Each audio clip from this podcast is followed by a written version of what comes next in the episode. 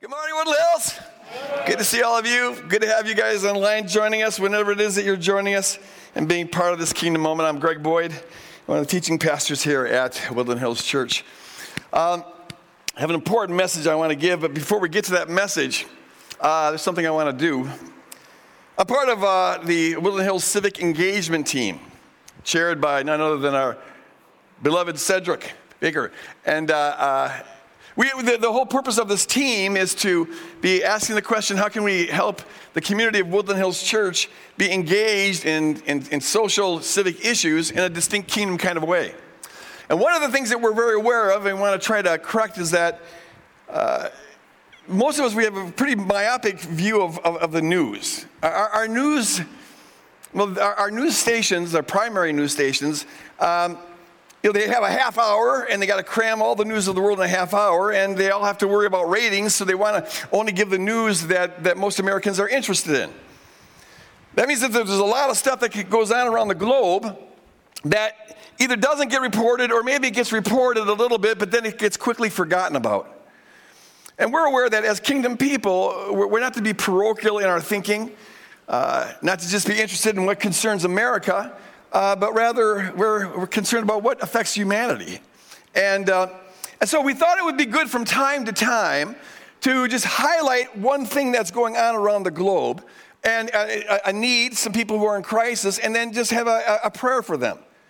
And there's a lot of things going on at any given time. And, and, and so it's a little bit arbitrary what you pick because there's this massive amounts of suffering everywhere. And you could always wonder, well, why didn't you pick this group or that group or whatever? But so we just go according to how we kind of feel led. And so this morning we wanted to just highlight Pakistan. Uh, it was reported on several weeks ago, but it's been forgotten about, but the misery still goes on. Um, we alluded to this a little bit last week, but in Pakistan, they've had just, uh, well, first they were hit with this incredible drought and, and, and this heat wave. Uh, India and Pakistan, the, the temperature got up to 124 degrees Fahrenheit. And, and, it was sustained for a while and it just dried up everything. And then that was followed by the monsoon season starting in June, and, and the rains came in 10 times harder than they usually come. It was just uh, unprecedented. And on top of that, because of all the heat wave, the glaciers there have been melting at an uh, uh, unprecedented rate. And that's created a massive flood in Pakistan. A third of the country is underwater. And it's not receding quickly. It's, it's, they think it's going to take another two months before it's any significant kind of receding. It's just, it's, it's terrible. 1,500 or almost 1,500 people have lost their lives, 500 of them, 500 of them being children. Uh, 1.2 million homes were destroyed. Overall, 33 million people were affected by this. There's right now around 600,000 folks that are living in this camp, this makeshift camp, in, in, in just terrible conditions, but they've got nowhere else to go. Uh, it's gutted the economy, this flood, and, and it's destroyed 45% of the ag- agriculture. And so right now there's innumerable people who have, uh, don't have good access to food or to drinking water. Water's all around them, but it's not drinkable. And one of the things that, that health officials are really concerned with is that uh, with all this stagnant water just sitting there, it's been a, just a breeding ground for mosquitoes, and we here in Minnesota know how pleasant those little critters are. And, and so, on top of making everything miserable because the mosquitoes are really worried about the spread of dengue fever, which is carried by mosquitoes, these folks are in desperate condition. And so we want to just hold them up and remind us to be praying for these folks. Keep them in prayer. And I'd like to lead us in a congregational prayer right now on behalf of the people of Pakistan. So pray with me. Abba, Father, we know that you love the folks of Pakistan with a perfect, everlasting love, just the way you love us. And we know, Lord, that your heart is grieved as you see the suffering, the massive suffering that is going on here. Um, and Lord, as this world is just wobbling of the, because of the climate change and chaos is going on, these folks have been hit so hard. And we want to use the authority that you've given us as kingdom people, the say so, the unique say so you've given us as kingdom people to affect what goes on in this world. And we want to cash that in right now on behalf of the people of Pakistan. Lord, uh, raise up folks around the globe and nations around the globe who can intercede and help these folks, providing aid for these folks, food for these folks, drinking water for these folks. We pray against the spread of disease. We know the enemy is involved in that, would love to just exacerbate the, the, the, misery that's going on, accelerate it and intensify it, but we come against him in Jesus' name and stand on the authority of the cross. And we pray, Lord God, that you'll be working through the misery, through the, the, the terrible, terrible stuff that's going on there. Lord, be at work in the way that only you can to bring a peace, to alleviate misery, and ultimately to be working to bring good out of evil as you always do. Thank you, Lord, for calling us to be your people and giving us the power to intercede on behalf of others. Help us to not forget those around the globe that are hurting and miserable and suffering, and keep them in our prayers in Jesus' name. And all God's people said, Amen. Amen. All right. Amen. I think that's a good thing to do. We're to have a global awareness, know what's going on around the world. Okay, uh, we, we're in this series on, well, the series is, is cross examination, but we're kind of in a mini series on, on, on God as judge. Not what you consider the most light of topics the judgment of God, and can we trust God as judge? That's an important topic because only insofar as we trust God to be a good judge can we let go of all of our judgments. And that's our call, is to let go of all judgments so that we can live and love as Christ loved us and gave his life for us. And we saw last week that, well, in fact, we've seen the last couple of weeks, that God has a profound love for the earth and the animal kingdom and that God entrusted us, human beings made in His image, to take care of, to provide for, to see to the flourishing, and assume responsibility for the earth and the animal kingdom. The Bible consistently portrays the earth and the animal kingdom as God's property and God's beloved pets. And God entrusts this, this precious property and these precious pets to us. Our first mandate, first thing He tells us, is to have dominion over the earth and the animal kingdom. Dominion, not in a sense of dominating, but dominion in the way that God has dominion over us. He lovingly cares for us. He has our interest and our well being in mind in all that He does. So, also, we're to extend that to the earth and the animal kingdom. And we've seen that, that because we're the made in the image of God, caretakers of this creation, because of that, there's that organic connection according to the Bible, this organic connection between uh, human beings and the earth. Um, our well being is wrapped up in the well being of the earth, and the well being of the earth is wrapped up in our well being because we're the ones who are given responsibility for this. As human beings go, so the world goes. Passage that I didn't have a chance to get to, but I want to draw attention to it right now. It really illustrates this point well. It's Hosea chapter 4, verses 1 through 3. Listen to this. Hosea says, Hear the word of the Lord, O people of Israel. For the Lord has an indictment against the inhabitants of the land. There is no faithfulness or loyalty and no knowledge of God in the land.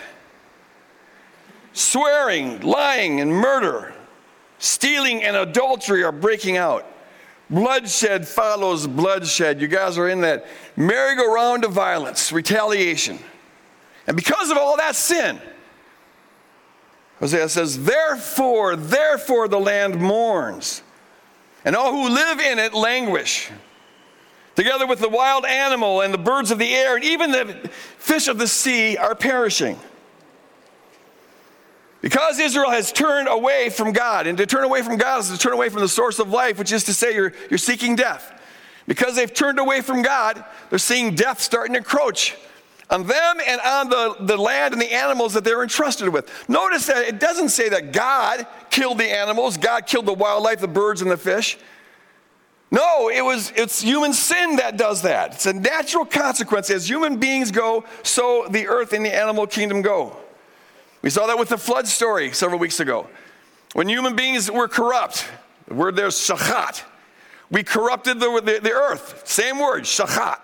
Our corruption leads to the corruption of the earth. And that corruption, when it's fully grown, it brings shachat back on us again. And now it's destruction. Our corruption corrupts the earth, and that corruption of the earth leads to the destruction of humanity. As humans go, so the earth goes. Our well being is wrapped up together. One way that I, I find it helpful to think about, try this on, it's just an analogy, but I, I think of the earth and the atmosphere as sort of our second layer of skin. You know, we've got this layer of skin, and it's there to protect us from things and to you know, keep us alive. But beyond that, we've got a second layer of skin, which is the earth and the atmosphere. And uh, it, it, protects us from the, the, harsh cosmos out there and, and, from the radiation of the sun. Uh, that second coating of skin is there to make sure that just the right amount of sun gets in and light gets in and heat gets in and, and the rest is released. And this second coat of skin that we all wear, we share together. In this sense, humanity is all wrapped up with one another. We stand or fall together, and that's kind of how the Bible presents things. So, of course, when we harm the earth and the animal kingdom, we're harming ourselves. No less so than if you're taking a razor and cutting yourself. Our well being is wrapped up with their well being because we're organic related by God's own design. So, Jesus taught us to uh, learn the lesson of the fig tree. Brought it up a number of times, which is that when you, when you see things, when you see life starting to happen, you know summer is coming. When the fig tree's branches are soft and starting to bloom, you know that summer's on, the way, on its way. But by the same means, you know that when things start to die, you know winter is coming. There's a momentum to, to things. And Jesus is saying, keep your eyes open about that. Know the direction that you're going in. Well, as people who know that we are called to care for the earth and the animal kingdom, we've got to have our, be willing to look with honest, objective eyes at how things are going. Look around this world, and do you see things coming to life? Is, is, is it blooming? Is it blossoming? Getting better and better? Or do we see things dying? And as we showed last week, a kind of sobering interview we had with George, the party guy. Uh, love you, George. Um, you know, it's, it's, our land is mourning, to use Hosea's language. And the people are languishing. We're seeing social chaos intensifying, not only here in America, but around the globe. People are languishing, and the wild animals are languishing, and the birds of the air are languishing, and the fish in the sea are languishing, and they're perishing. Read this article several weeks ago that, that said that at the current rate at which the ocean is becoming acidic its acidity is, is, is intensifying. At the current rate, there won't be any edible fish left in the ocean by the year 2050. They're perishing, and we're losing 150 to 200 species a day. You look around, the land is mourning. And why is that? Well, Hosea's day is because of Israel's sin. The lying and, and, and the cheating and the stealing and the murdering and the vengeance and the hatred and all that was going on. Do we see any of that going on today? it goes without saying. Can we see a connection here? Do you see a connection here? In some ways, nature is a mirror, our mirror. It was our first mandate, and I've always said it's still the best barometer to tell us how we're doing. As humans go, so the earth goes. The earth right now is reeling, it's suffering, it's, it's mourning, and animals are disappearing, and it's getting very dangerous. And, folks, that's a reflection on us. And that's not just about how much CO2 we're pumping into the atmosphere. Some folks think that we're totally responsible for this, others think that we just have little influence on it. But even apart from that, there's an organic connection here. When we're well, the earth will be well, but when we're sick, the earth is sick. And now look at it, it is sick. And that's a reflection of our sickness. And God is allowing this, obviously. God is on his throne. God's allowing this, and that means that this is a judgment of God. Certainly not a blessing from God. This is a judgment. And judgments always are when God simply lets us go down the path that we are going down with a grieving heart, wishing we weren't. He tries to keep us from going in this direction, but there comes a point because God is not a coercive God. There comes a point where God's got to let us go. He's got no choice but to let us go and to suffer the consequences of our sin as a collective whole. And that is what is going on now. And I don't know if this is the final judgment that we're approaching or if it's just a judgment that we're, we're facing. But then again, the New Testament tells us, showed this early on in this series, that we're to be a people who live with the expectation, the assumption that this final judgment, Jesus' second coming, and this final judgment will take place in our lifetime. We're to live that way, as though this could happen in our lifetime. And Jesus tells us to have our eyes open about the momentum, the direction that things are going. As I look at this world right now, it's not hard for me to believe that we are facing the final judgment. I don't know that, but I am going to live as though that were true because that's how the New Testament tells us to live. And I encourage you to adopt that same mindset. Live as though this final judgment is true. And see, as we come upon this judgment, this is found throughout the whole Bible. The first thing that the people of God are called to do, as we see, we've learned the lesson of the fig tree, and we see judgment is, is upon us. The first job for us is to repent. Repent of everything that this judgment is coming on us for. Repent of all the reasons that this judgment is here. And so our job is to turn and turn from the, the way of living in the world and, and, and to turn to embracing our call to love God with all our heart, mind, body, and soul, and to love our neighbor as ourselves, and to love the earth and the animal kingdom. To turn from this world's perspective, which we've cultivated the last several hundred years, of just looking at the earth and the animal kingdom as though they only existed for our convenience. Our only job is to use them and, and to find pleasure in them and help use them to improve our lives. No, we have to turn from that. That's what the word repentance means. Turn from that mindset and, and, and, acknowledge the inherent value and beauty of the earth and the animal kingdom. I encourage you to check out that class that we're going to be teaching on, on falling in love with nature. It's so important because we're called to be in love with nature and, and not to worship nature or anything like that, but to have uh, this, this attitude that we want to care for and therefore sacrifice for the good of, of, of the, the earth and the animal kingdom. And, and, and so I've called us to be living in this journey of asking the question what conveniences can I sacrifice for the sake of the earth, the well being of the earth and the animal kingdom? How can I better love God, better love my neighbor, better love the earth and the animal kingdom? That's the question we should be living in 24 7. And see, what we need to remember is that every act of love is an investment in your future. Uh, in the end, love's the only thing we take with us, folks. Because in, when God establishes his eternal kingdom on a renewed earth, um, it will all be defined by God's love. God's love will define every, every square inch of the cosmos. And, and, and only what's compatible with God's love will be there. There's no contamination in the eternal kingdom. And the final judgment really is just God's way of purging from us everything that's not compatible with love because we can't take it with us. And so, this time of repentance, folks, is the time for us to, as, as we see, and the New Testament talks this way all the time, as we see the day approaching, and it could very well be approaching, as we see that, this is the time for us to intensify our commitment to loving God with all of our heart, mind, body, and soul, loving our neighbor as ourselves, uh, loving the earth and the animal kingdom, and purging from our life everything that's inconsistent with that. We've got to repent of our self centeredness, repent of our greed. Repent of all the ways that we've acquiesced to the values of Western culture. Repent of our individualism. Repent of our apathy towards the poor and the oppressed. Repent of our apathy towards the earth and the animal kingdom. Turn from all of that. Purge it from your life. Because it's going to be purged later on. And the whole teaching of the New Testament is that it's better for us to purge it now than to have it purged later on. Turn from that and embrace the love of God for, the, for God, for the earth and the animal kingdom, and for your neighbor. And see, really yeah, as we see that the day approaching, that, that, intensifies, it should intensify our commitment, but really, this is the way that we should be living all along. This is what, sorry, I got a piece of ice there. This is what humans beings we're, we're called to do from the start. Our first mandate take care of the earth, the animal kingdom. And Jesus' greatest command, he says, is to love God with all of our heart, mind, soul, but he says you can't say that without saying the second, which is to love our neighbors ourselves. This is what we're called to be doing all along. And I submit to you, if we as a species had been even trying to do this at all, we wouldn't have got ourselves in the mess that we're in right now. The mess we're in right now is a result of there's no knowledge of God in the land. We've, we've forgotten God. And we're not living with other oriented love.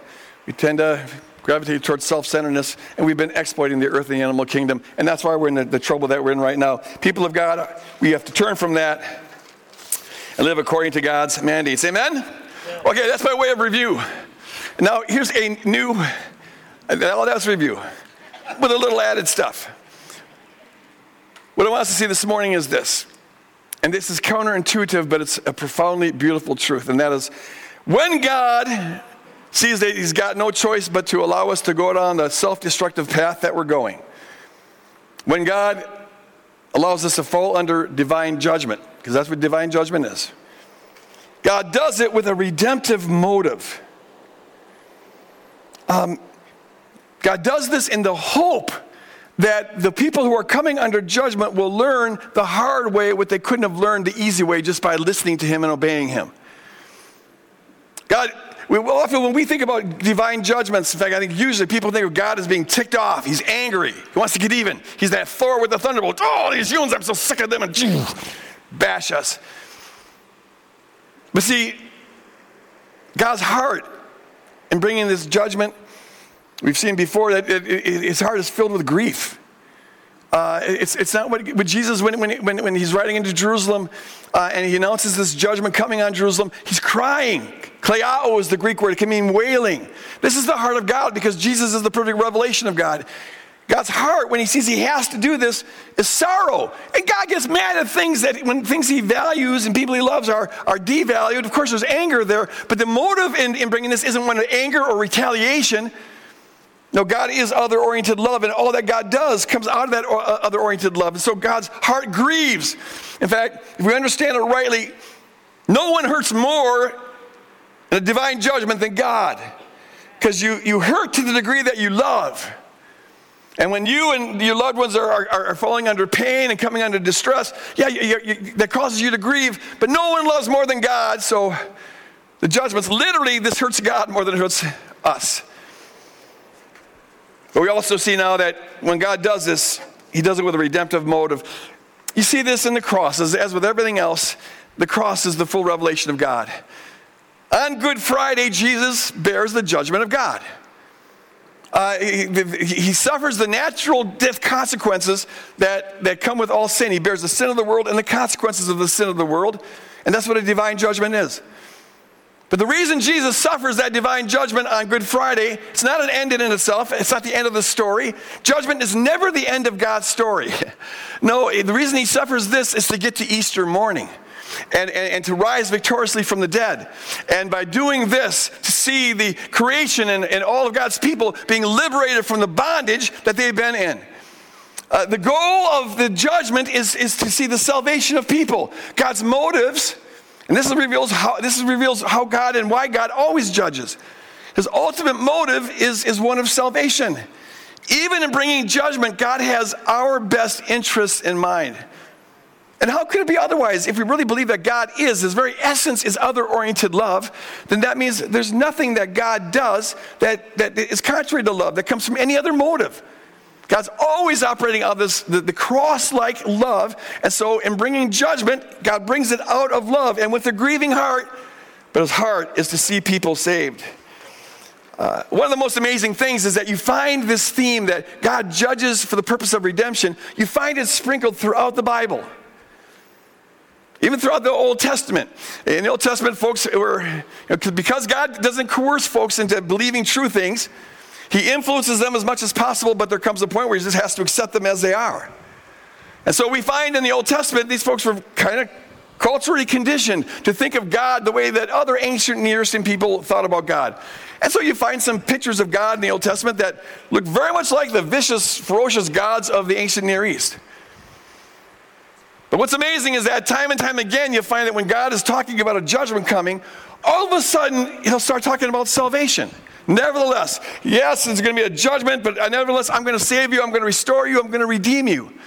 And what's amazing is that you never find anything like that in the ancient Near East. No one talks about God judging enemies for the purpose of loving them and saving them and restoring them, but you find that in the Old Testament. Which is one great indication that here the Holy Spirit is breaking through all their cultural presuppositions to reveal the truth about who God is. And you know it's the truth because it conforms to what God reveals about himself on the cross and the cross is the definitive revelation of God. I only have time to, to, to, give you two examples of this. If you want other examples, you can check out my book, uh, Cross Vision, or if you're an academic egghead type, look at Crucifixion of the Warrior God. Got tons of examples there. But one example is Isaiah 19. Now, here uh, the Lord is speaking a judgment against Egypt. Egypt was one of Israel's arch enemies. Uh, they were the ones who kept Israel in bondage for 400 years. Um, and God's announcing a judgment coming on them because of their rebellion and the treatment of people and all the rest. Lord says, I'm bringing a judgment on you. I'm going to let you suffer the consequences of your sin. Interestingly enough, when God does that, guess what? the land starts to suffer. He says you're, you're, you're, Egypt's going to turn into a wasteland, and the Nile is going to dry up, and everything in, in Egypt depends on that Nile. And, uh, and because it basically says civilization as you know it's going to come to an end. It's a terrible judgment.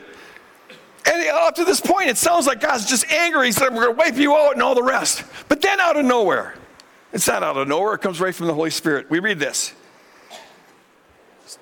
Isaiah 19, verse 21 and 22. He says, after all this terrible judgment, he says, the Lord will make himself known to the Egyptians. Oh, yes. And the Egyptians will know the Lord on that day. And they'll worship with sacrifice and burnt offering. And they'll make vows to the Lord and perform them, just like the Israelites are supposed to be doing. And the Lord will strike, listen to this now. The Lord will strike Egypt, striking and healing. And they will return to the Lord, and he will listen to their supplications and heal them. So Egypt's coming under this. Yeah, they're the bad guys. And, and they're going to get what's coming to them. They're going to reap what they're going to sow. It's going to be terrible. But God says, as you're going through this, the end result will be that you're going to know me. Yeah, you're going to know me, and, and, and you're going to be worshiping me along with my people, and offering sacrifices along with my people, and making vows and keeping them. You're going to learn how to be a faithful people. You're going to come into the covenant that I have with Israel. Yeah, I'm going to strike you. And by striking, he just means I'm going to let this happen to you. I'm going to let you go down this road. But by striking you, I'm going to heal you. The purpose of the striking is to heal. Whenever God brings the people through a Good Friday experience, it's for the purpose of getting to Easter morning. Hallelujah. Of restoring them, of, of, of seeing them reconciled. And it gets even better than that. He goes on to the next verse and he says this In that day, now that's a phrase you find throughout the Bible. That day is the day of the final judgment. Uh, it hasn't happened yet. And, and we, we don't see this happening, we haven't seen this in history. This is still in the future. And I think it's a symbolic representation of the kind of things that we're going to see here in the future. But he says this In that day, in the end, there will be a highway from Egypt to Assyria, and the Assyrian will come into Egypt, and the Egyptian into Assyria, and the Egyptians will worship with the Assyrians. now you got to know that, that Assyria, if, if, if, Egypt was like arch enemy number one of Israel, well, Assyria is arch enemy number two, and sometimes it was arch enemy number one. And Egypt was an arch enemy of Assyria, and Assyria was an arch enemy of Egypt. These folks just love to kill each other. And Assyria was a brutal nation. They invented impaling and other forms of torture. They were nasty. And yet, here, as God's in the middle of this, announcing this judgment coming, he says Assyria is going to join in the party. And, and, and there's going to be a roadway between Assyria and Egypt. They're going to be friends with one another, visiting one another, and they're going to be worshiping together. And on that day, he says, Israel will be the third with Egypt and Assyria. A blessing in the midst of the earth. All three of these mortal enemies. And as Isaiah is writing this, Assyria in particular, they're threatening to invade. And yet, Isaiah, from the, the unction of the Holy Spirit, gets this revelation. He says, and, and there'll be a blessing in the midst of the earth, whom the Lord of hosts has blessed, saying, Blessed be Egypt, my people. Blessed be Egypt, my people, and Assyria, the work of my hands, and Israel, my heritage. Hallelujah. Arch enemies transformed into friends. It's, it's, it's, it's, it's, it's, it's amazing. And so, what we're seeing here is that God promises that Egypt's going to be restored and healed. He strikes, but he strikes for the purpose of healing. His motive is always redemptive and salvation. But see, for Egypt to be totally healed, Assyria's got to be healed. And Egypt's relationship with Assyria has to be healed. And, and for those two to be healed, Israel's got to be healed. And the relationship between Israel and, and, and Assyria and Egypt has got to be healed. And it just reveals this truth that Martin Luther King captured so brilliantly that until everybody is set free, none of us are truly free. For the full healing of any one nation, it, involves the healing of all the nations because it's all interrelated. And, and, and, humanity, in the end, uh, ultimately stands or falls together. And so, here in the middle of announcing this judgment, God reveals this revelatory plan of salvation that in the end, it's going to be end spectacularly well on that day. Now, getting, uh, getting towards that day, there may be a whole lot of conflict and bloodshed. But on that day, praise God, all will be healed, all will be reconciled. We know from Colossians 1 19 and other passages that even now God is at work reconciling all things in heaven and on earth by means of the cross. By means of that other oriented, self sacrificial love, God is reconciling all things. When God brings judgment, It's for the purpose of healing. When God allows any people group to go through a Good Friday experience, you got to know it's for the purpose of getting to Easter morning when all will be reconciled, redeemed, and all evil will be purged, and all will reflect the glory of God. Here's the second passage. And this one's even better. Uh, and this is like one of my most favorite passages. I quote this one, the first part of this a lot because it's so good.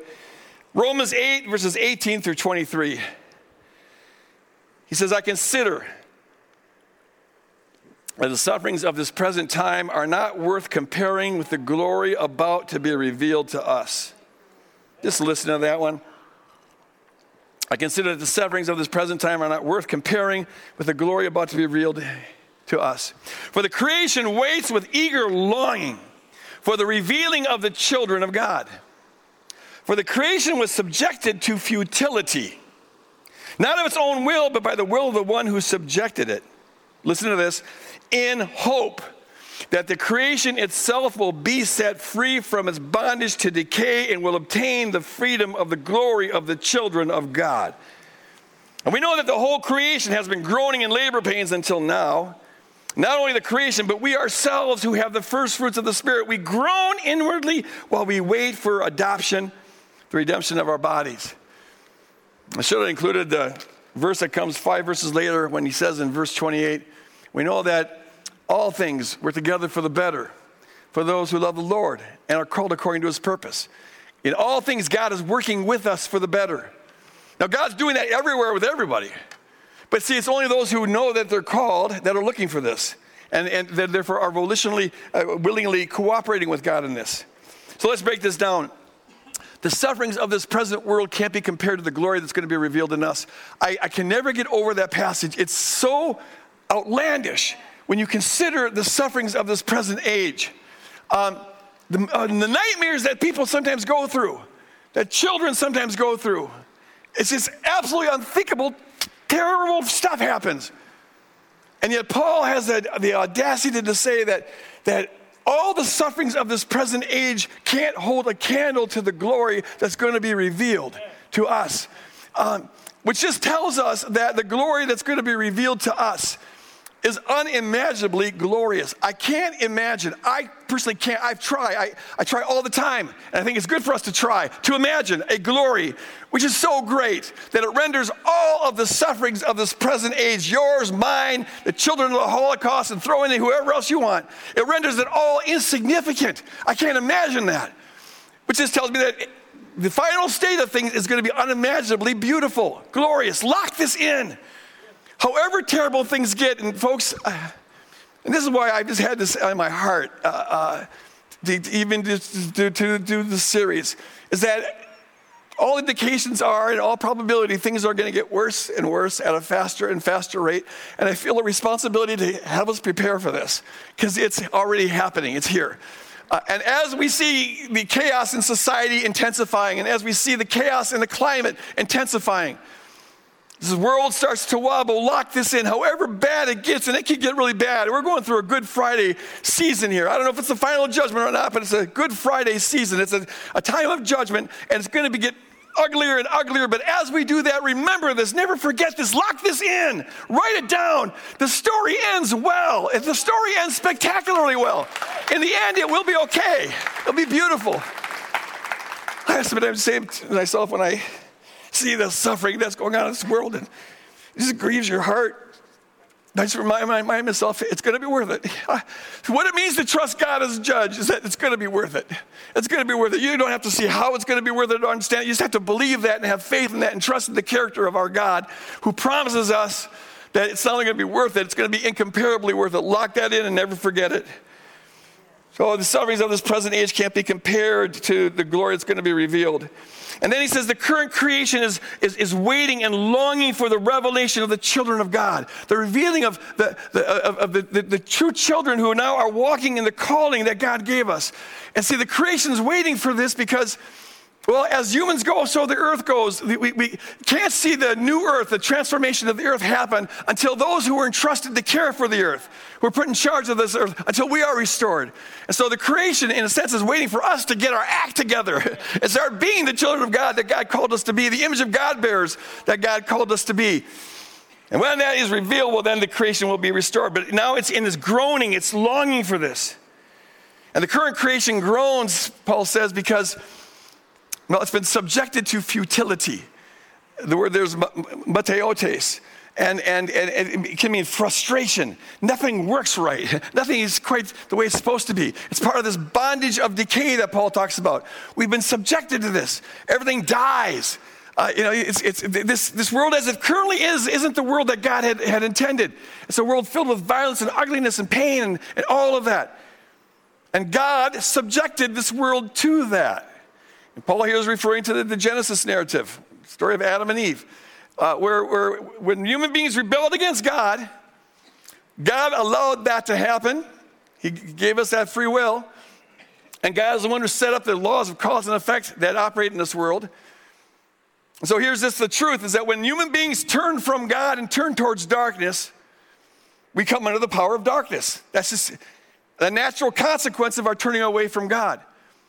And so we were supposed to be the landlords of the earth and the animal kingdom, but we turned from God, and now we've invited powers of darkness into our lives and, and, and into the life of creation, and, and they corrupt. Shachat, the flood story. They're always at work corrupting things.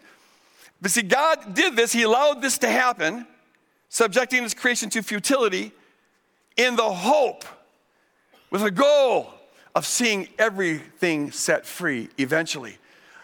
God saw that now that we, the landlords of the creation, are in bondage to the powers, the only way to get to that unimaginable glory that He has in store for us and for all creation, the only way to get there is to go through this creation that's full of frustration, full of pain, this body of decay, this groaning creation.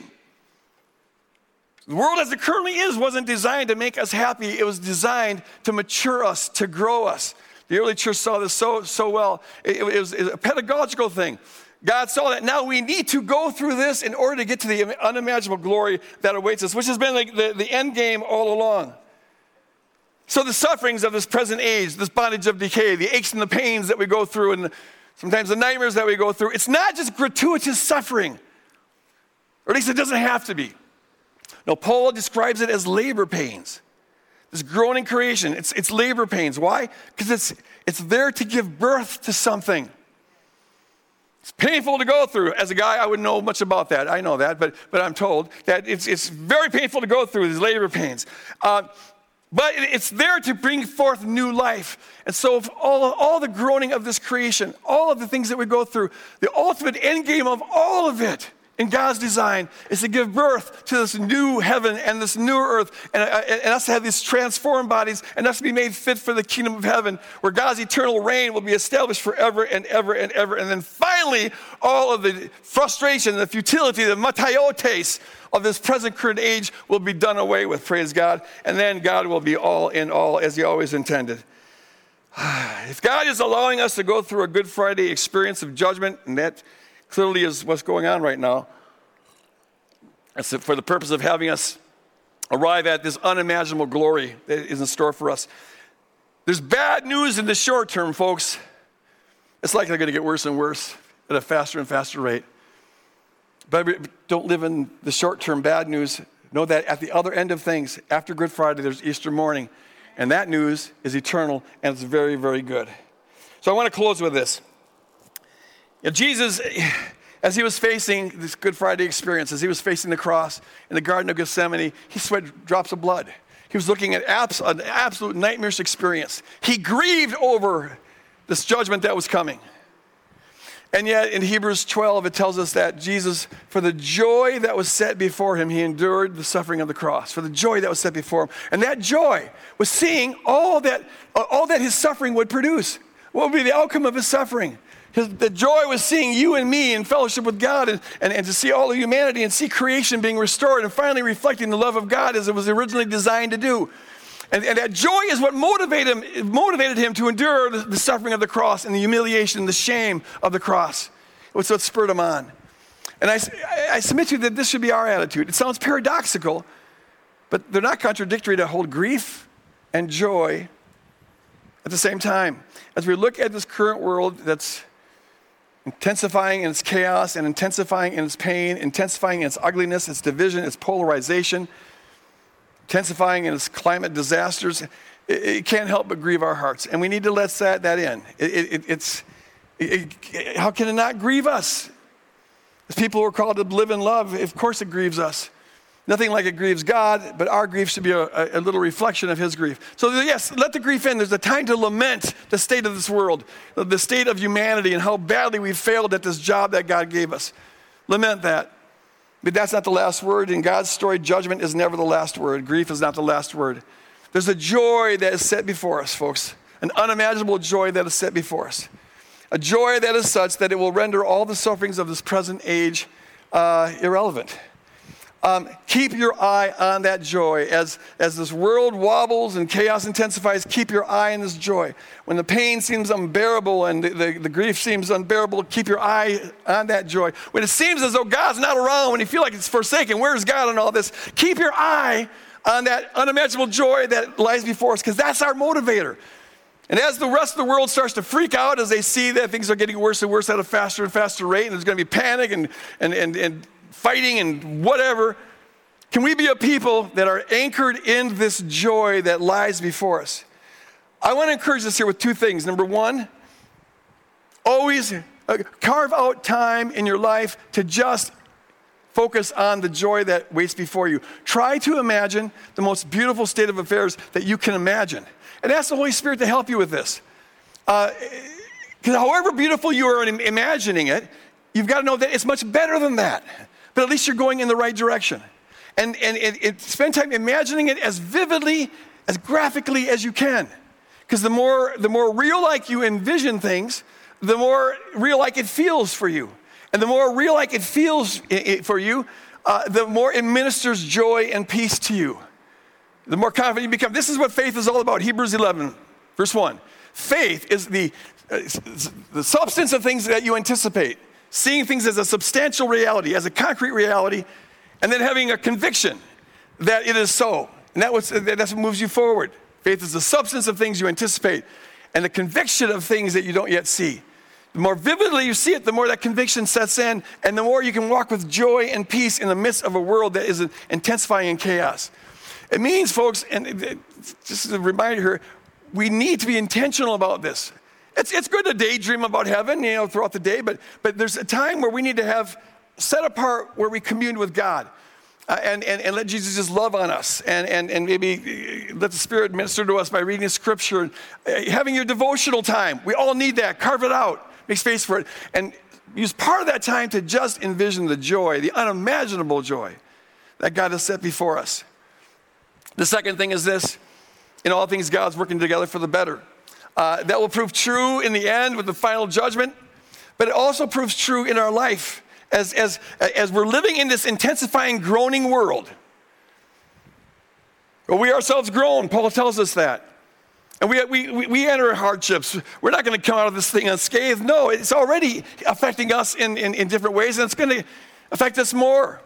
And as this country wobbles, who knows where this country is going, we're all going to be affected by this. But whether you're dealing with then your personal finance problems or your personal health problems or your personal relationship problems, whatever the issue is, whatever aspect of the groaning creation you're bearing, you're carrying, well, I encourage you to be working with God in that, to bring good out of that. God is already at work, always at work to bring good out of evil. And so as you're going through this, ask the question not just how can I get out of this suffering? We, of course, ask that. How can I fix this relational problem, fix this financial problem, or this health problem? Of course, you ask that, but everybody asks that. Ask one more thing as a kingdom person, and that is this How can God use this to make me fit for the kingdom of heaven, to purge from my life things that need to be purged, to free me from things that maybe I'm in bondage to, to develop characteristics in me that maybe I otherwise wouldn't have? I, have shared before that for the last five years, I've had this back pain, which uh, it's, it's getting better. I'm up here standing. For a couple years, I couldn't do that. So hallelujah. But you know, I, have hated it. Who, who, would like that? It's miserable. Uh, you have to just make a decision all the time to not get a, not be in a bad mood because it's always there. It makes you cranky. But as I'm looking back on this, God has used it. uh, to make me a different person, uh, to get, I, have been set free from things I need to be set free of. I, I, I think, and the one I asked my wife, okay, the, wives always know the true story. And I think Shelly would, would, tell you that, that I'm, I'm a, I, move slower in a good way than I used to. I'm more patient than I used to. I, I take time for the small stuff. I used to always have a goal. I was always driven. I always had work to do. And, and, and now I'm learning how to be chill. And, and God has used this. I, I, I, amen. Amen. So when, when, you, when you go through stuff like this, it's either, it's either going to make you, eh, you know, grumpier or a curmudgeon, can send you down that path, or it'll make you better. Uh, it, it, will, it will, and God is working in your life to improve you through this. So as you're going through these hardships, Paul says that all things work together. Synergo is, is the word. It means that we have to cooperate with God. There's a choice we make. Are we going to let this make us sour and bitter and whining and playing the victim and whatever else? Or are we going to cooperate with God and let Him use it to make us more Christ like? To purge from our life things that need to be purged because in the end, it's got to be purged. The only thing we take with us is our love, folks. And God, because God's always other oriented love, God, God, God is invested in our flourishing, and He wants us to be now purging it now so it doesn't have to happen later on. Work with the Spirit. God's goal. He's always on your side, He's always in your favor. His very his very essence is other oriented love, and I am, and you are, and we all are part of that other that God is so invested in. Whether we're going through the final judgment or going through just hardships in our own life, God's on our side and is for you, and as miserable as it is, keep your eye on the joy that lies before you, and keep your eye on what good God wants to bring out of your life through the hardships that you're going through right here and right now. Amen. Amen. Amen. Final judgment's kind of an awesome thing. It's kind of sobering, it's kind of scary. But for the believer who knows who they are in Christ and knows what God's up to in this world, the other side of this bad news is very, very, very eternal, unending good news. Keep your eye on that. Amen. Amen. Okay, uh, I want to tell you that uh, don't forget we have the Musecast uh, at 4 o'clock on Tuesdays. Um, they go deeper with the message there. And Paul will be on this week, so you don't want to miss this. Uh, we have the gathering groups. We encourage folks to get in these gathering groups. I keep on hearing wonderful stories about things that are happening with these gathering groups and friendships that are being made and things like that. So you might, you might want to check out those. Um, we have prayer available after the service. If you're in the house here, we have it up front. If you're online, we've got prayer online, and I encourage you to take advantage of that. Whatever burden it is, whatever thing that you're going through, don't do it alone. These folks would love to minister to you. And if you're going to be here next week in, in local, local congregation, as we celebrate our 30th anniversary, woohoo! It's going to be great. I encourage you to come and be part of this party. Um, but uh, uh, let us know ahead of time if you have children so that we can have enough children's workers uh, that are there for you. And let me just say, final word is I'm so pr- proud uh, not in a bragging way, but I'm so proud of this congregation. I'm proud, I, I feel honored to be part of this congregation that we raised $33,000 for the food shelf. I just, that pour yourself out as we see the day approaching it's the time for us to be pouring ourselves in, lo- in, love like never before and time and time again uh, this community does it and i'm just glad to be a part of this you guys as we leave this place let's go out doing it with a commitment to loving god loving our neighbor who's anybody you come in contact with loving your neighbor as yourself and loving the earth and the animal kingdom in Jesus' name. God bless you guys. I love you.